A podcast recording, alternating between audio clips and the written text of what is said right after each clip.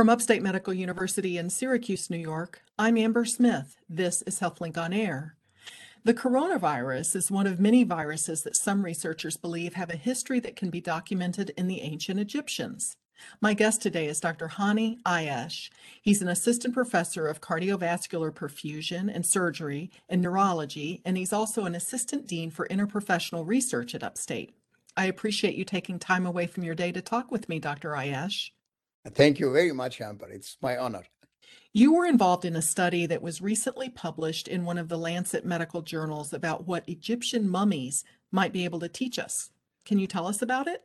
Yes, um, this paper about uh, that we found many uh, many medical problems happen in the old ancient mummies, and we discovered a lot of bacteria and viruses uh, there, and even there is a lot of ova for schistosomiasis in this uh, in these mummies. So we know that the DNA once we discover the DNA of these viruses or bacteria or others, we can these mummies can tell us a lot about the cultural, medical, and social life in this era. What's important for us is what we are dealing with this uncertainty due to COVID-19 virus and uh, we don't know especially especially how, how this virus or, uh, originated how it's mutated what what makes these viruses different than other viruses in, in diagnosis complication even post complication post covid-19 this is a lot of uncertainty in this virus make made us thinking about what's going on what how can these old Egyptian mummies can tell us, like they told us about hepatitis B and tuberculosis before. So especially we have very good source of this mummies, mummies they because there is mummies of of the human and there is mummies also for the pets and other animals. So and they if we found and, and you know that we discover coronaviruses in many animals like uh, like cats, like dogs, and they have a lot of mummies there included this and they found also 50 mummies for for the for the corona for the pets and the uh, in many places in Egypt. So what we think that if we know the DNA and the mutation happen in this virus, it can detect a lot for the future and can also help us to to to detect the origin of this virus. If we found this virus in in the Egyptian mummies, it's highly transmission or not, what the factor affecting this transmission, if they wrote anything on the wall uh, regarding this one, if there is because this virus, uh, the, diagnose, the, the, even the name of this virus uh, is uh, SARS, I don't think it's respiratory virus. It's mostly vascular. It's respiratory with vasculitis.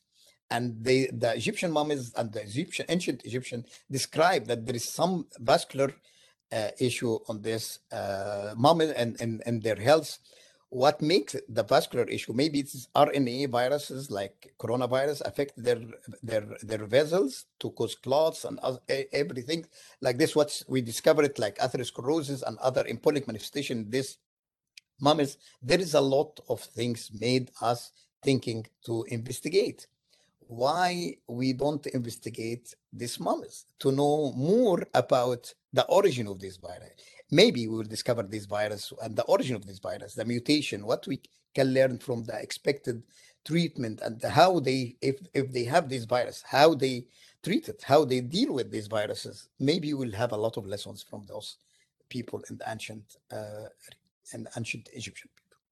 Well, let me ask you something really basic because I'm a little confused. I mean, the mummies are from 5,000 years ago. So if you find, like you mentioned, hepatitis or tuberculosis or atherosclerosis, even, if you find those in a mummy, do they look the same as they would look in a person from present day or have they changed in some way? No, it's not usually it's not activated because the but we will discover the DNA from them. So we will discover the remnant of them. Some mummies was in cold weather, so we can we can we can discover these viruses or the part of these viruses in a very good way. But some of them in hot weather, and uh, and some of the human interaction in these mummies can destroy the mummies so we can detect some destroyed uh, part of this uh, viruses or bacteria but usually we will once we discover that even any part of them we discovered that there, there was a virus or bacteria there. Well, let me ask you what makes mummies in the first place? What makes them good historical specimens? Because I understand there's several steps for the mummification process. Can you walk us through what those are and why it makes a mummy a good um, scientific uh, specimen? Yes, uh, the mummies passed many steps, takes about 70 days uh, due to mummification. About 40 days, they put it, number one, they dry these mummies, they put it in salt, about 40 days, and they put it in the table, tilting table, because they want to dry all the fluids inside the mummies. Then once they dried it, they remove the brain and the, remove the intestinal or the, the, the intestinal and the kidney from the mummies. They remove the brain from the nose and they they open laparotomy and they they op, they remove all the intestinal and the all organs from the abdomen and chest. They then they will dry it again. They put it in salt and then we, they return two organs, mostly one organ in the in the on this mum is the heart because they think that if the heart is heavy, uh, this this man or this woman um, did a lot of sin in their life. If the heart is thin, they are good hearts. So they keep the hearts inside the body because they believe that they will go to other life. So this is one of the the sample. They keep the skin. Then after they they dry it and they put uh, and they put it in salt. They keep some. They put a lot of stuff like oil and like a lot of stuff inside the mummies, and then they wrap it um, with many wraps took a lot of wraps about uh, uh, then after this they keep it so the skin will be preserved and also the their tissue inside will be preserved the bone inside that will be preserved and also this is what helped the scientists when they are doing cts they discovered there's a lot of tb on the bone what we call Pott's disease. They discovered a lot of bacteria affecting the bones. They discovered that there is clots and uh, there is a lot of discovery when they apply the new technology on diagnosis of the disease happen. So, and we cannot find the specimen uh, for 5,000 years except those people.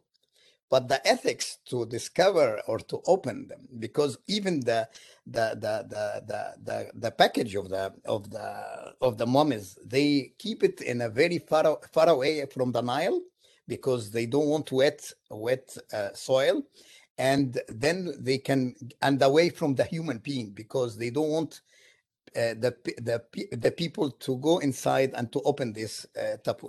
So there is a lot of uh, things make this specimen is great, and it's very nice that we will see the origin of many viruses and bacteria on this stuff. So I imagine the researchers from today uh, are they wearing protective gear when they're working on examining the remains of the mummies? Yes, they they they usually wear overprotective gears because because you know we don't know exactly if the this viruses can be activated or not but the people who discovered the TB in England, they nobody infected with the TB, tuberculosis. But we don't know exactly if these viruses will be activated or not. But usually they are wearing overprotective gears for going inside these places, uh, and also when they go inside the mummies. You're listening to Upstate's HealthLink on Air. I'm your host, Amber Smith, talking with Dr. Hani Aiash. He's an assistant professor of cardiovascular perfusion and neurology at Upstate, and we're talking about some research he's done about what Egyptian mummies can teach us, possibly about coronaviruses. Now, you mentioned already um, atherosclerosis, which can lead to heart disease, um, and some other viruses and bacteria that have been found in Egyptian mummies. Um, my question is, do, do these viruses continue living in tissue that is dead, or are you just finding remnants of these viruses and bacteria? Um, mostly these viruses, when it lives 5,000 years, mostly it will not be available, but the, the, the DNA is still there. Uh, it's activated or not, and there is they keep the their mummies uh, empty of, of oxygen because you know if if these bacteria or viruses uh, in, became alive, it will decay the mummies. So most of them mostly are dormant. So I they see. are not Yes, they are not working, but we don't know exactly if, the, as I told you, if it's activated or not. I don't think that it will be activated, but uh, we there is if there is something there, uh, nobody, uh, as I told you, uh, investigate this in a, in depth to know what's going on. What about flu viruses? Do you think ancient Egyptians got sick with influenza? There is a lot of uh, studies now in England and other countries, uh, especially they have mummies and there. They are investigating about these flu viruses. We cannot exclude any virus, uh, but as I told you, it's some according to the sample uh, and the tissue we have and the specimen we are having. Um, what we can find by CT, it will be great. Flu viruses, it will affect the bone. It's very, uh, I don't think that they can discover it, but from the tissue, they are working in this uh, researches now in England and in some other countries, but there is no confirmation that they found flu viruses. Well, there's um, many coronaviruses, including the one that's responsible for the present global pandemic. Do you think it was present in Egyptians from 5,000 years ago, this same SARS-CoV-2 that we're dealing with today? Uh, we don't know exactly if because you know as you know that there is four types of coronavirus the this beta uh, type of what's called coronavirus covid-19 uh, one of the most novel of them because they discovered that the bats and the graves of Egyptians, they and they have the corona, the MERS, which is uh, discovered in 2013, uh, 2012, and 2013, and they discovered that the bat has the bats has this virus, but we don't know exactly this coronavirus, this COVID-19 is there or not, but we must investigate, as I told you. And we, if we will find something like this, we will know that uh, we must link this uh, virus with other uh, animals and other uh, factors according to the, if the coronavirus is available, if we found it is available locally, and we must discuss the environmental factor like humidity, like the temperature, like a lot of stuff can, can, can, can affect the transmission of this viruses. And also, you know that uh, if if it's isolated cases uh, locally, it, that maybe we we must know the uh, what we call the molecular uh, clock of this virus to understand how long it will begin, how long uh, how long it's working. This is very important for this.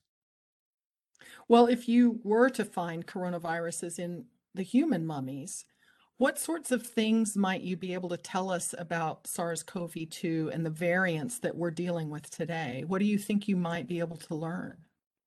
Uh, we have a lot of lessons from them. Number one, we discovered the source of the these viruses, because as you know, there is a lot of mutation in these viruses every now and then. And we, once we know the genome or what's going on in the beginning and the mutations, we can discover what the expected mutation can happen in the future.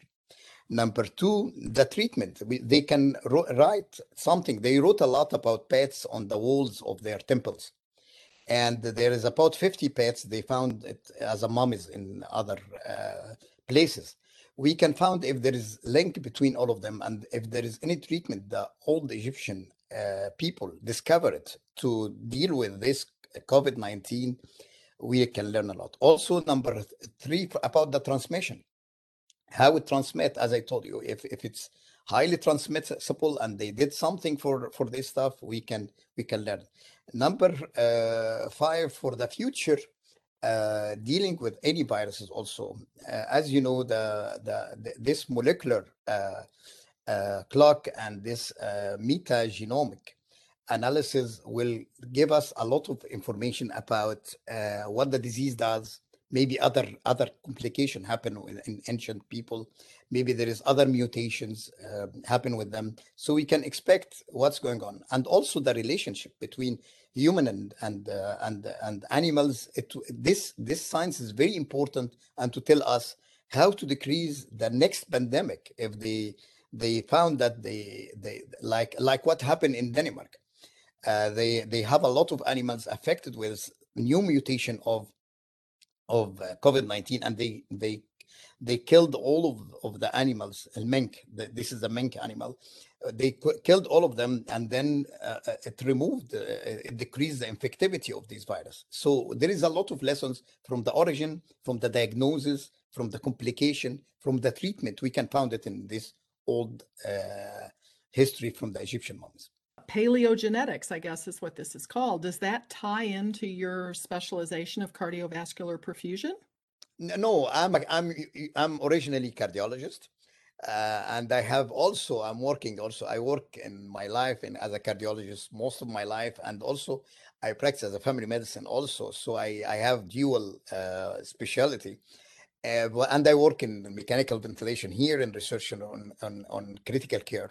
And I work in cardiovascular perfusion. I'm I'm teaching for them a lot of courses related to cardiology and about basic science, uh, basic science like cardiac physiology, cardiac pathology, and cardiac pharmacology. Select topic of this stuff. But you, I am originally cardiologist. I practice cardiology most of my life. And you're from Egypt. I am from Egypt originally. We love our history. the past is very important to investigate our past because uh, maybe it, we will discover something all the world will be uh, benefiting. Well, it's fascinating. And once again, I want to thank you for taking time for this interview. My guest has been Dr. Hani Aiash, an assistant professor of cardiovascular perfusion and surgery and neurology at Upstate. I'm Amber Smith for Upstate's HealthLink on Air.